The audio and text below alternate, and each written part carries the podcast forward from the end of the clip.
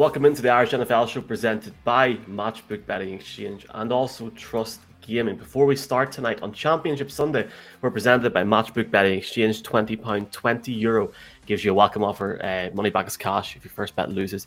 Irish NFL show is the code. T's and C's are below.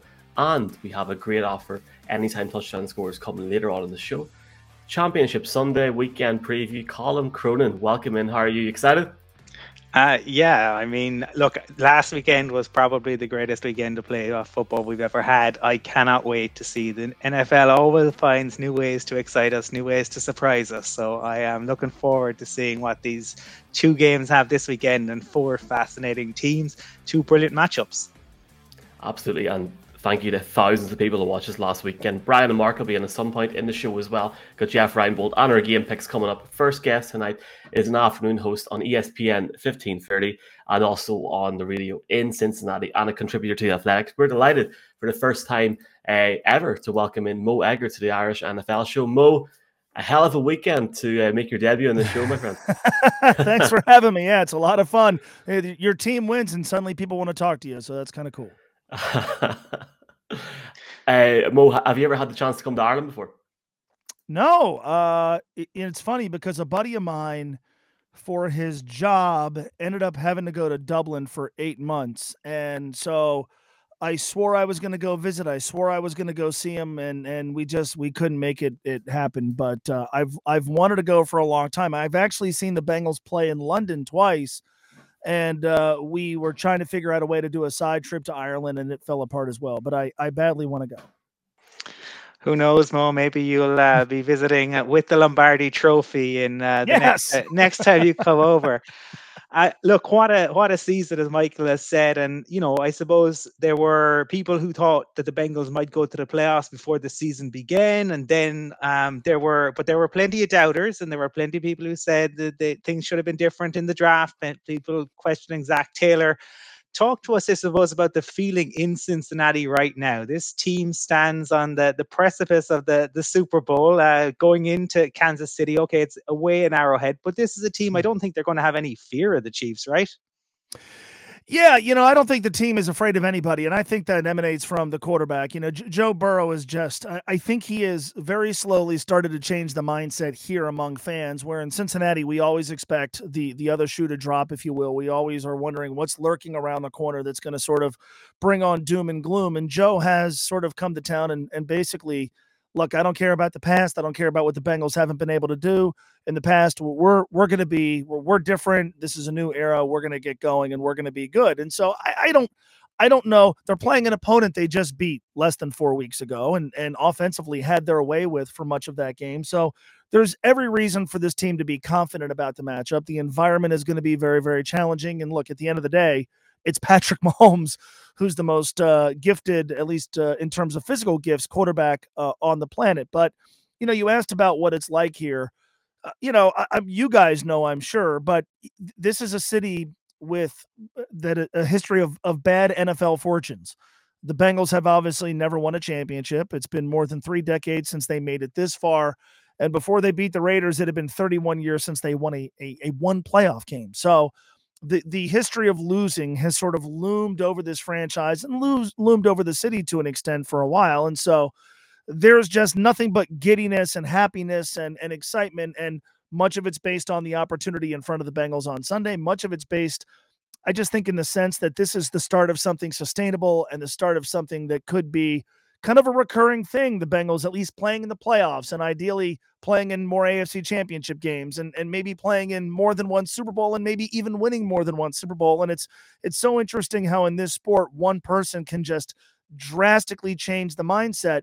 Joe Burrow has done that, and by extension, this team has done that. At the same time, uh, I think Sunday's also being looked at as an opportunity that you don't know uh, when it's going to come around again. You you only get so many chances for something special, and as much as we could talk about how good the Bengals might be moving forward, we simply don't know. What we do know is they've got a chance on Sunday to get to a Super Bowl, and so I do think there's something to be said about hey, you don't know when you're going to have a shot at this again.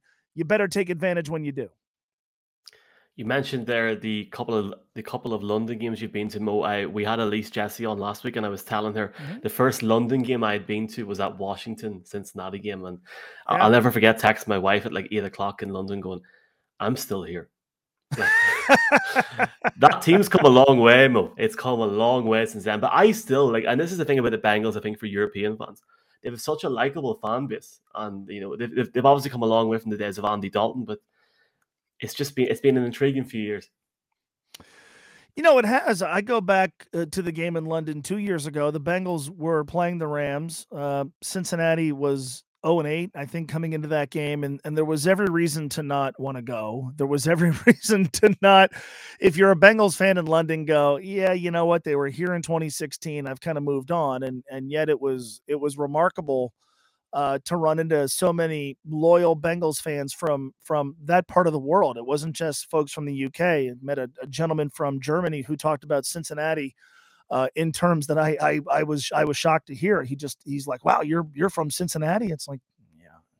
Uh, so, but the enthusiasm for the Bengals was really cool, and it. I mean, to me, that that goes to show why so many of us have longed for this team to be good again, for long have longed for this team to give fans a payoff for their patience because there are so many people around the world who care deeply about this team, uh, despite its relatively checkered history. And so, for folks like that, and folks obviously here in town, to have that payoff, uh, to have this to rally around and be excited about, is really cool. And I think all of us thought it was going to happen at some point I think if you would have said to me two years ago, uh, when I was in London, uh, within the next two years, your team is going to be 60 minutes away from the Super Bowl, I would have said, well, did the rest of the league contract? What happened? And yet here we are. It's if you look at it in the grand scheme of things, no team in the history of the league has ever won six games in two seasons combined, and then in the third year played in a conference championship game. And the Bengals have done that, and it's it's pretty remarkable. Absolutely, and obviously, look, we talked about Burrow and, and his influence, just not just on in the team, but um and the franchise, but maybe on, on the city. But I suppose the you know the offense, and we, we might talk more. But the other thing that has stood out to me this year, watching the the Bengals from here, is Trey Hendrickson and how good he has been and a guy who I suppose with um, you know early in his career he had that breakout year in, in 2020 and and maybe some people had concerns could he continue continue that. he, not only has he continued it, he's set a, a, new career year. Can you talk to us about Hendrickson and maybe his impact and, and I suppose how you think that the, the Bengals defense will approach the game at the weekend? Yeah, you know, uh, Trey has been, I, I think he'll go down as one of the best free agent acquisitions in this team's history. And, you know, there's something to be said about how the Bengals have historically not really – embrace free agency until the last two years. And they've done a really good job of acquiring players, especially on defense, who have come in and made a difference. And I'm not sure there's anybody on that list who's done more than Trey Hendrickson. And you're right. If you looked at what he did in New Orleans last year, certainly you could respect what he did statistically. But, you know, we we did sort of a, a dive into, well, okay, why did he suddenly have this breakout season? And the reality was there were a lot of sacks that he picked up on – third and longs where the team had no choice but to pass and he beat his guy. He had some coverage sacks. So yeah, there were legitimate questions about, well, did did you get a guy who had this sort of outlier, insanely good year that was in part a byproduct of the defense that he had been on, or is he a guy who's just now starting to ascend? And the answer has obviously been the latter. He has been a difference maker for this team. And remember, they let Carl Lawson go in free agency, and Carl had a good year last year. And so uh, there's a lot of people who viewed that as a minus, a step down. Uh, maybe you would have rather had Carl Lawson, and unfortunately for Carl, he got injured during training camp with the Jets, and we we didn't get a chance to do a at least a 2021 side by side comparison. But uh, Trey has been better than anybody ever could have expected. He's been their best pass rusher, and they're going to need him to have a big game on on uh, on Sunday. Uh, this defense um, I think the key to what we've seen here in the second uh, these two playoff games, number one, they've gotten huge play from their linebackers. That's got to continue on Sunday. This is a team that for years my biggest complaint was how bad they've been at linebacker. Germaine Pratt had the game-ending pick against Las Vegas. Logan Wilson had the game-changing pick against Tennessee. Those guys are going to have to have an impact. The Bengals statistically are one of the worst teams in the NFL at giving up yardage to, to tight ends over the middle. George Kittle gashed him. Mark Andrews gashed him. Uh, Darren Waller of Las Vegas had a good game in the regular season. Travis Kelce is in a class by himself. And so I really wonder how are they going to uh, uh, sort of account for him.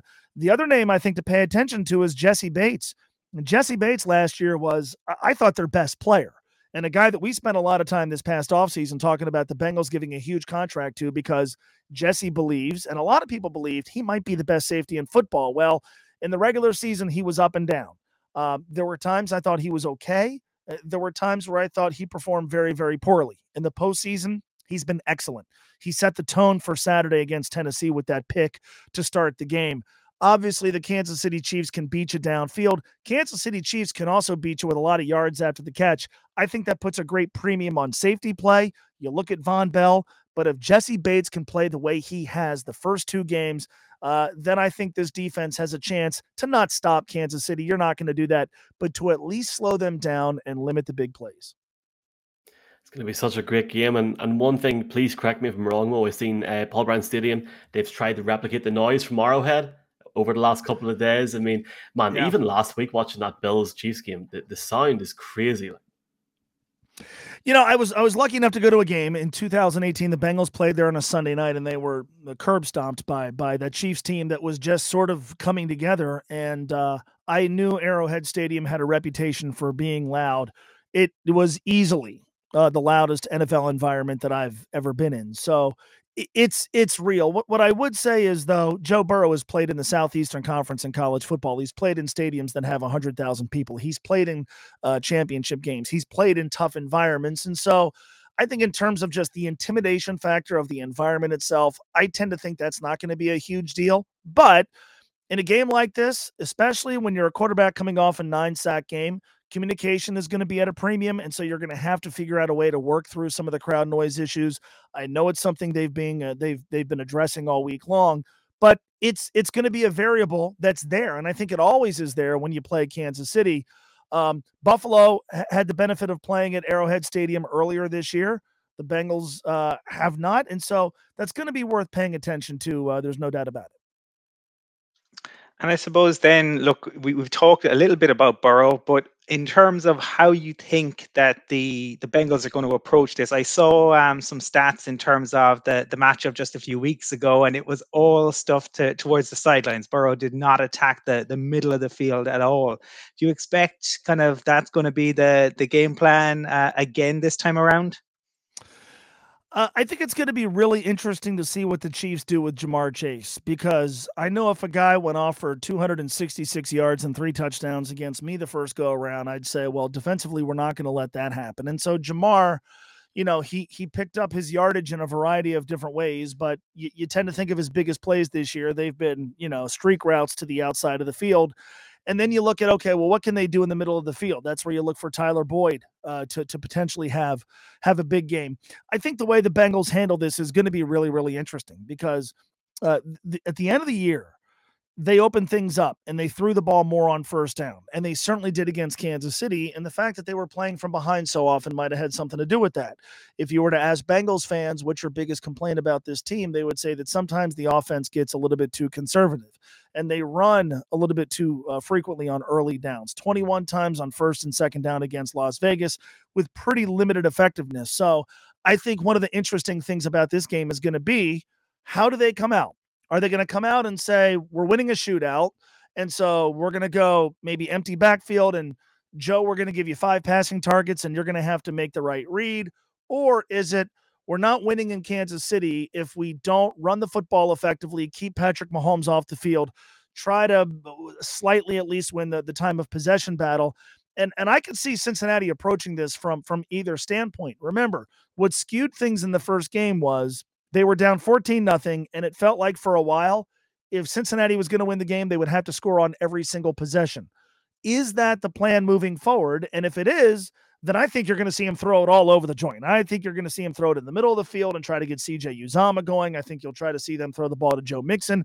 And I think you can throw uh, to your running back against this Kansas City defense. And obviously, you're going to take advantage of your targets on the outside. But I've seen the Bengals go conservative before. And so I don't think it's going to surprise anybody if uh, if if this team goes conservative. And look, as as you and I sit here right now, um, unless something has happened this morning, uh, Tyrann Mathieu is still in the NFL's concussion protocol, and his absence was. Uh, uh, uh, uh you, you, couldn't escape it in watching the Buffalo game. Those Kansas City secondary guys looked like they had just met each other that day. They sorely missed somebody in the middle of the field. And so if I'm a Chiefs fan, we still have a couple of days, and my guess is he will play.